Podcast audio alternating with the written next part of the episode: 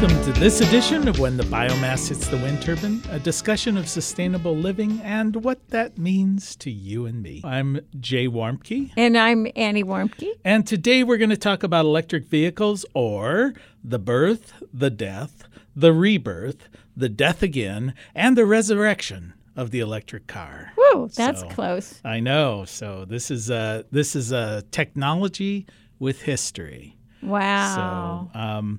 So I'm again, this is in my wheelhouse of techno stuff. Yeah. And we could call it about dead white scientists, except a lot of these people aren't dead. Just white guys. But anyway, so this is so cool. And I love the whole thing about electric cars. So I'm very enthusiastic about this particular show. And I want you to start out talking about the early days of electric car, because I don't think people know that electric cars have been around since the beginning. Yeah, really, the electric vehicle was kind of sort of the very first vehicle. The internal combustion engine was a little bit later to the game. But in those early days of electric vehicles, or vehicles per se, if you think about it, the logic would be you take a horse and buggy, and then if you've got some batteries, and the battery goes all the way back to Alessandro Volta and even Benjamin Franklin, playing around with electricity, trying to figure out a way of storing it. Well, they were able to store some of this power, so they said, okay, well, let's now transfer this power into forward motion. So you begin to build electric vehicles. Problem is the battery technology was super, super heavy. So you had really clunky, large, heavy vehicles, didn't go very far. Yeah, but they were clean. Oh, they were clean, that for sure. That was the difference between that internal combustion engine, well, too. Well, the early internal combustion or gasoline-driven cars were not only dirty, belching smoke and the like, but you had to hand crank those things, which would break your arm, dislocate your shoulder. Or what if they blow up? Well, batteries have that problem as well. One of the problems women particularly had is if they wanted to go somewhere, it was a negotiation process. You had to get a driver because the early internal combustion vehicles were not something designed for a woman to drive. Cranking it, getting it started, it was macho. It was a manly kind of thing. So the electric vehicle just started with the push of a button. And a lot of the high society women really looked at this as freedom. I could get into my vehicle. I can go somewhere. It doesn't have to be a negotiating thing. And I can show up in the same condition as when I left. Clean. Clean. Your hair's not messed up. You're not covered in soot and smoke and oil and grease and the like. So they were really quite popular. In fact, by 1900, about 40% of all of the automobiles on the road were electric. The thing that really killed it off, a couple of things did. First off, Henry Ford, with the mass production of the Model T, began to lower the cost of an internal combustion engine to the point where the average person could afford it. But then Charles Kettering, a good old Ohio guy, he actually invented the electric starter. So that was really the death nail of the electric vehicle. Oh, I know, but I just have to say that the real death nail was the fact that women did not make decisions about these things. Men made the decisions. Well, yeah. But the men. Well, yeah, that's a really big one. That just goes without saying. Oh, come on. Don't be a brat. But really, it was Kettering with the electric starter. Now you could just start the vehicle without getting in front and breaking your arm. Well, you still got dirty. Oh, yeah, but minor. They had to have special clothing to wear when they drove the vehicle. Yeah, little goggles and stuff. Yeah. So the electric vehicle essentially fell upon the scrap heap of history. And we began in the early 1900s our love affair with the internal combustion engine and all of the goodness that provided to our society. Well, electric cars didn't really go completely away. Pretty much. They made those little three-wheeled things. Those were hobbyist things. Really, for all practical purposes, they went away until now. We'll fast forward until to about 1968. And 1968, we saw think about the late 1960s. You've got the Vietnam War protests. Everybody getting killed. Summer shot. Of Love, yeah. Hippy Dippy, and all of this. Burning LA down. And smog. I mean, smog was huge in LA. So what ended up happening is a group of students at Caltech got the idea. They were kind of going, somebody's got to clean up this air. It was the automobile was the clear culprit. So they actually had a challenge between Caltech and MIT to have the first cross-country electric car race. And so the team from MIT in Massachusetts they started at their campus, the Caltech people started at their campus, and the first one to reach the other person's campus would be the winner. And that, in an electric car. In an electric car, yeah. And so the California guys souped up an old Volkswagen van, and the Massachusetts guy souped up a Corvair. Yeah, but the first thing that comes to mind is how did they regulate the electrical current? They didn't very well. I mean, this was really kind of a hobbyist, student, hippy-dippy, let's head out. They did work with utility companies along the way for charging stations. But if you read the account of this race, it was just one disaster after another. They blew up the vehicles several times. They started fires. They had no inverters. Well, they crashed everything. I mean, and the batteries got so hot, they had to put ice to cool the batteries. And then the water would make the vehicle electrified, so they had to jump in to avoid getting touching shot. The metal. And then all this fog would form inside the vehicle, and they couldn't see out. And it was just, I mean, this was really an ordeal. I mean, it was a big deal, but it spurred the imagination of the geek squad, you know? Right. I mean, but who won? The California guys did. Of course. Well, they didn't actually get there first. They got to MIT after the MIT guys got to Caltech, but they had already decided to impose certain penalties if you had to be towed. So the MIT guys had to be towed quite a lot. And so with all the penalties and everything, it turned out it was like, I forget, 9 days or something.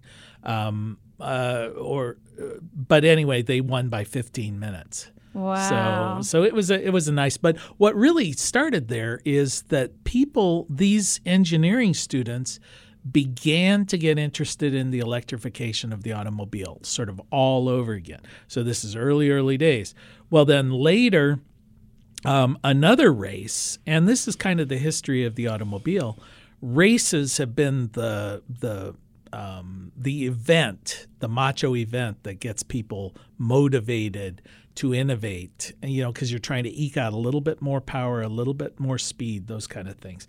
So there was a Danish-born adventurer named Hans Tholstrup, and he was actually lived in Australia. He was well known for taking a little boat around to circumnavigate the continent of Australia by himself. When Evel Knievel jumped over a bunch of buses with a motorcycle.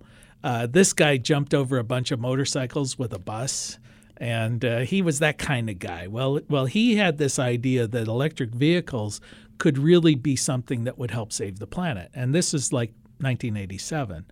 So he started what he referred to as the World Solar Challenge, which was going to be a race from the north of Australia to the south of Australia using only solar vehicles. Let me interject here, because one of the things that's fascinating to me is to think about what else was going on. Like you like to say, while this was happening over here and over there were some other things happening.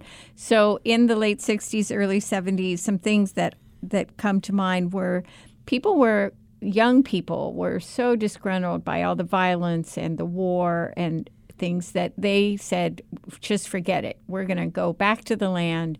We don't even have skills to go back to the land, but we're going to go back and start reusing and reinventing things and growing food. And also then we had a president, Mr. Carter, who's turned out to be one heck of a guy. He put solar panels on top of the White House. This was amazing innovation. And he told people, put on a sweater. We got an oil embargo. Gasoline went through the roof in price, or even if the gas station was open.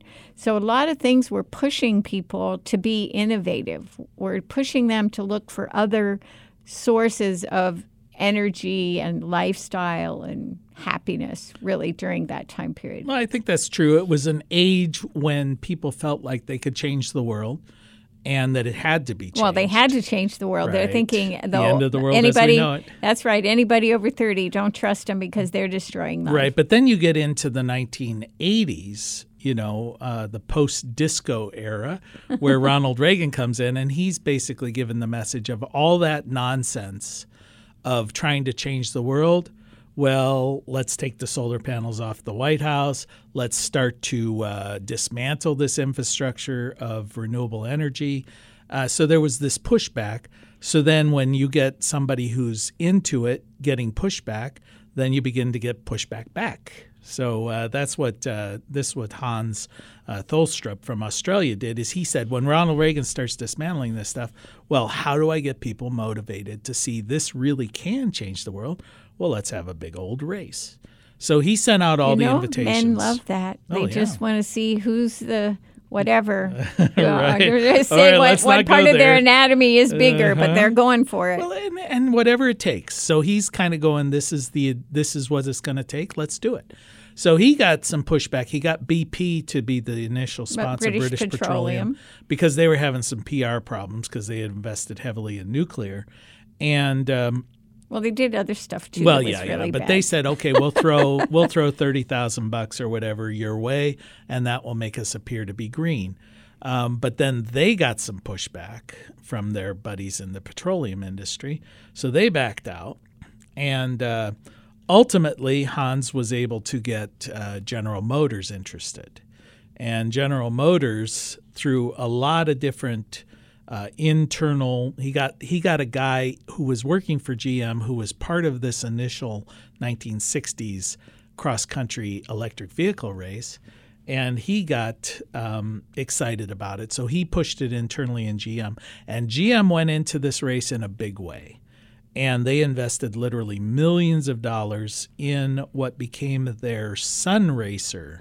And racer spelled RAYCER. Wow. So it's not the Sunray. That's innovation. And these guys really invested a lot of time, money, energy into this thing.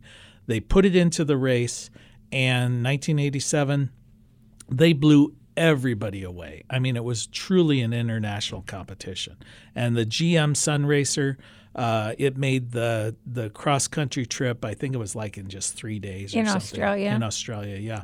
But didn't they get like billions of dollars worth of ad? Oh, yeah. They milked this thing. They took the vehicles to the they parked them near the Lincoln Memorial. They had all the congressmen posing. They appeared in almost every single newspaper around the world. Life magazine, Look magazine. It was a pure solar all the way across the continent of Australia. It was pretty cool.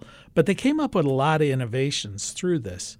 And it kind of got Roger Smith at General Motors. He's the head guy. Yeah, he was the head guy. In fact, do you remember that Michael Moore, Roger and Me? Yeah. Well, Roger Smith, he was the Roger in Roger and Me when he was shutting down all this. And all this was happening about the same time. All the production of automobile industry in Detroit. Right. It was kind of a rough time for the automotive industry. So they seized upon this as a bright spot. You know, it's like this is something we can show that we're an amazingly innovative company. So before we go on with our tale of daring do across the continent of Australia, let me remind you that you are listening to When the Biomass Hits the Wind Turbine with Jay and Annie Warmke, and we are reminding you it is the end of the world as we know it. And thank God, really. Right. And it is the end of the vehicles as we know it. That's right. That's what we're talking about right now. And the innovation that came about by this cross-country Australian race was substantial. We don't want to minimize it because it has the people who were involved in it and the technologies that they came to develop as part of it have literally led us to the electric vehicle of today, the Teslas, even the Prius Prime, which we just recently purchased. Yeah, Toyota. Yes. What do you call your Prius Prime? Edna Mae. She's very beautiful. She drives like a race car. She holds the road. She is a thing of beauty. Thing of beauty. And we waited 15 years in our business plan to finally get her, because right. Before you had to live in California. And this the Prius Prime is the world's best-selling plug-in hybrid. And it has a motor, you know. We're charging Toyota for this commercial. Yes, I know. But it also, in combination with the electric and the gas engine, has been getting around 100 miles to the gallon, yes. Which is pretty amazing. Amazing. And the battery has a warranty of 150,000 miles, so we aren't going to be buying another car anytime soon. Right. Let's hope not. So anyway, let's see. Where was I with our intrepid They won folks? The race. They had big ads. They got lots of publicity, but innovation came. A lot of innovation came, like regenerative, right. What you call that? Regenerative braking when you're going downhill. Although that's an early innovation. That was in the 1900s vehicles, which is hard to imagine, but they would actually recharge the battery through braking. So some of these technologies are old. So anyway, Roger Smith got a little bit carried away with his own PR, and he had GM start on a program. They called it the Impact, which was a concept car, a fully electric vehicle, taking some of what they had learned. And when they had their show, it was the automotive show 1990 in L.A., he announced this vehicle. In fact, a lot of people in GM didn't want him to, because they were afraid, first off, it's not ready. But secondly, this is a major thing, and you're doing it without a whole lot of thought. Well, it turns out they were right, at least from GM's standpoint, because the California Air Resources Board, which is in charge of some of the air pollution regulations in the state of California, they kind of came back after this 1990 show and said, hey, if you guys are this far along, we're going to put in some rules here in California that say that by 1998, we want to have 2% of all of the cars sold in the state of California emission-free, zero emissions. So basically in a decade, they're going to turn the industry around. Right. Well, within 8 years, they want 2% of the cars. That sounds like a little, but it's a lot. Then they said by 2001, we want 5%, and by 2003, 10% of all the cars. Basically, 10% of all the cars by 2003 will be fully electric in the state of California. Well, this kind of freaked out the automobile industry because, first off, GM, who was far and ahead of everybody else, they weren't even anywhere close to this. So there began this large lobbying campaign against these regulations. How do we stop this from happening? Well, think about all the industry that would have been trying to stop it. The fossil fuel industry, which is huge, the metals industry. I mean, a whole bunch of congressmen. Yeah. And California, of course, not being a federal agency and, the land of soup and or fruits and nuts, as they like to say, California. Fruit and honey. Okay. Milk and honey. That's your idea. Anyway, so they held firm. They began to basically be the tail that wagged the dog because the entire automotive industry had to respond to California because it's a big market and you don't want to give up that market. So that was a twofold approach. The lobbyists began to try and do away with the law. But in the meantime, all these companies started developing electric vehicles just in case. GM they developed what became the EV1, which was immortalized in the movie Who Killed the Electric Car, where they sent out a number of these things. They didn't really want to sell them, but they leased them. People who drove them absolutely loved them. And then they started gathering them up and destroying them.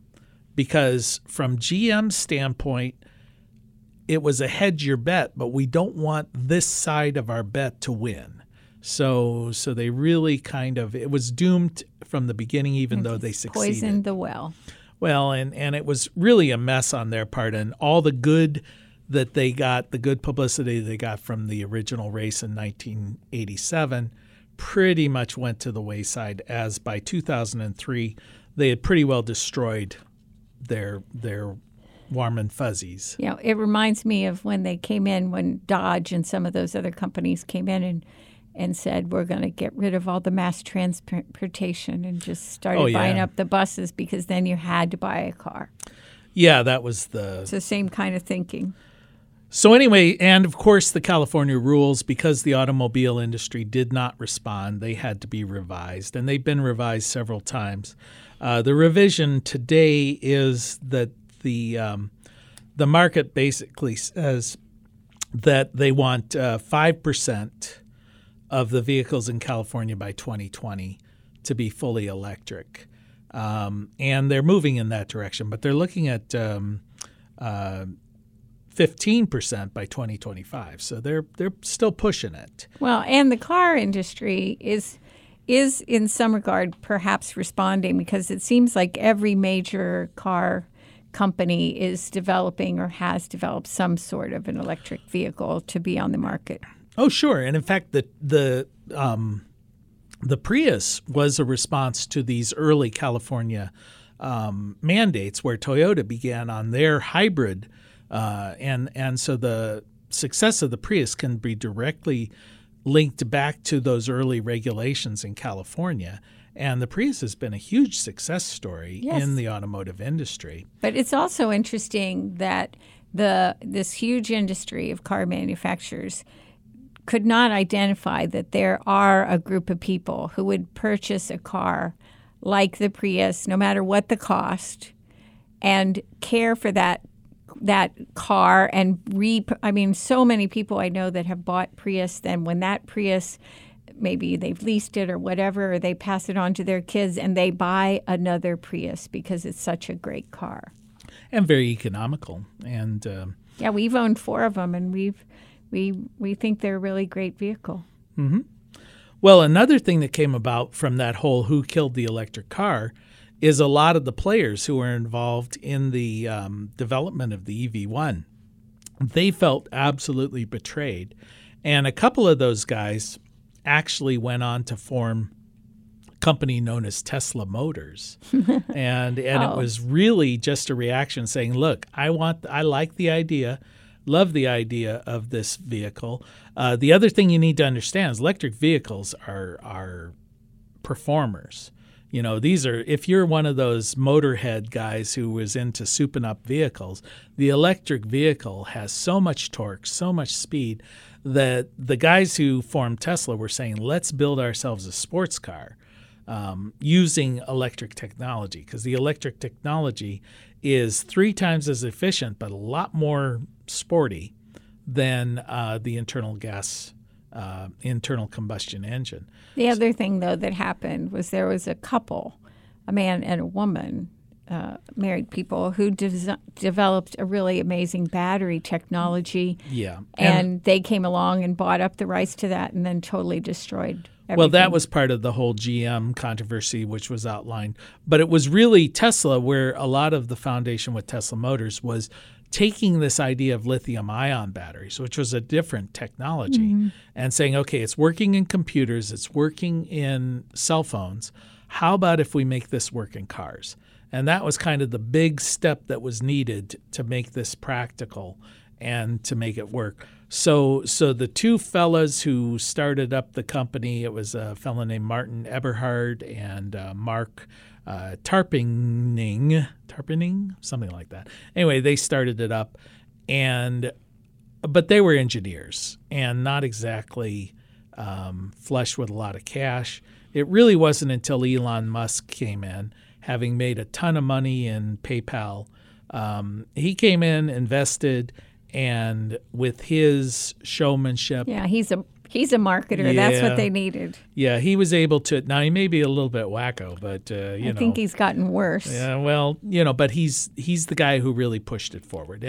And today, the Tesla really is far and away the best seller. In fact, when I was looking at a list of what are the electric vehicles that are selling the most in the U.S., the 2019, the Tesla Model 3, which is their latest, accounts for 63% of the electric vehicles sold in the United States. Well, because people that have a lot of money are on a waiting list, actually, to buy these vehicles. Well, the Tesla Model 3 is their low-cost version, so it's in the 30,000s range.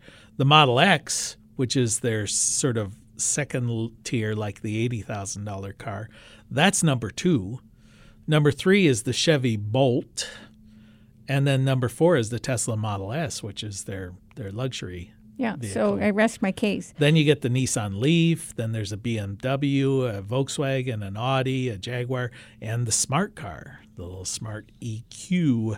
But the top plug-in hybrids, which is what we have, is Prius Prime. Yep, because it's good at what it does. So what's different this time around than was when they were trying to do this before? Well, some of the big differences, it's like that old Zen thing.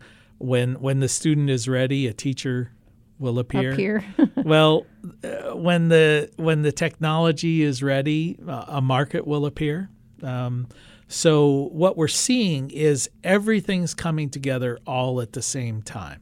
The battery technology is coming together. The price of lithium-ion batteries has dropped dramatically, like 1/10 of what it was when Tesla first began. So now you're able to build a car because the cost of the lithium-ion battery is about 1/3 the cost of the vehicle.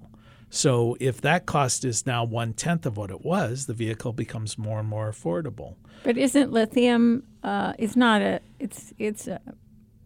not really that plentiful, is it? Well, it is plentiful, but it's not sustainable.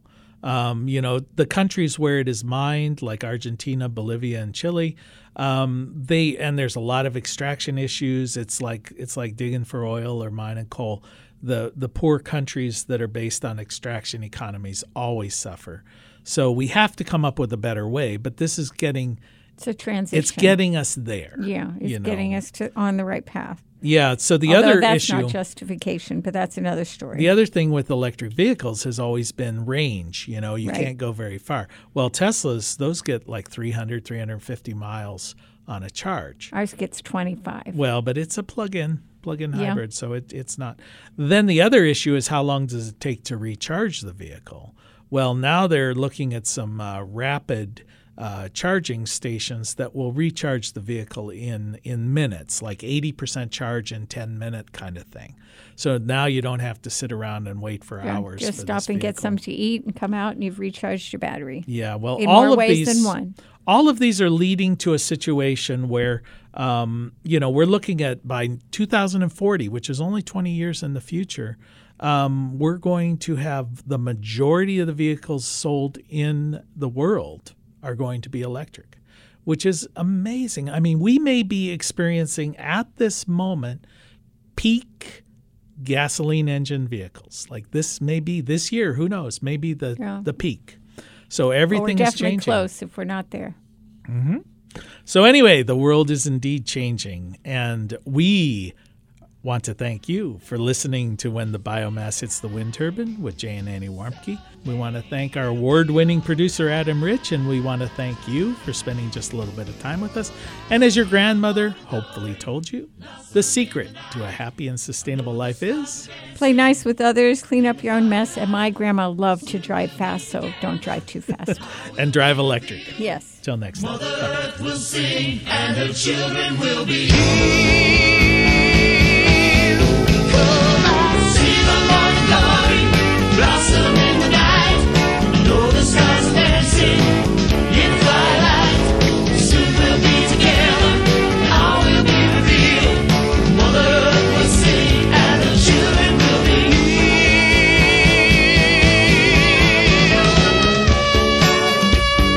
healed. You can find more information on living sustainably in our unsustainable world at BlueRockStation.com.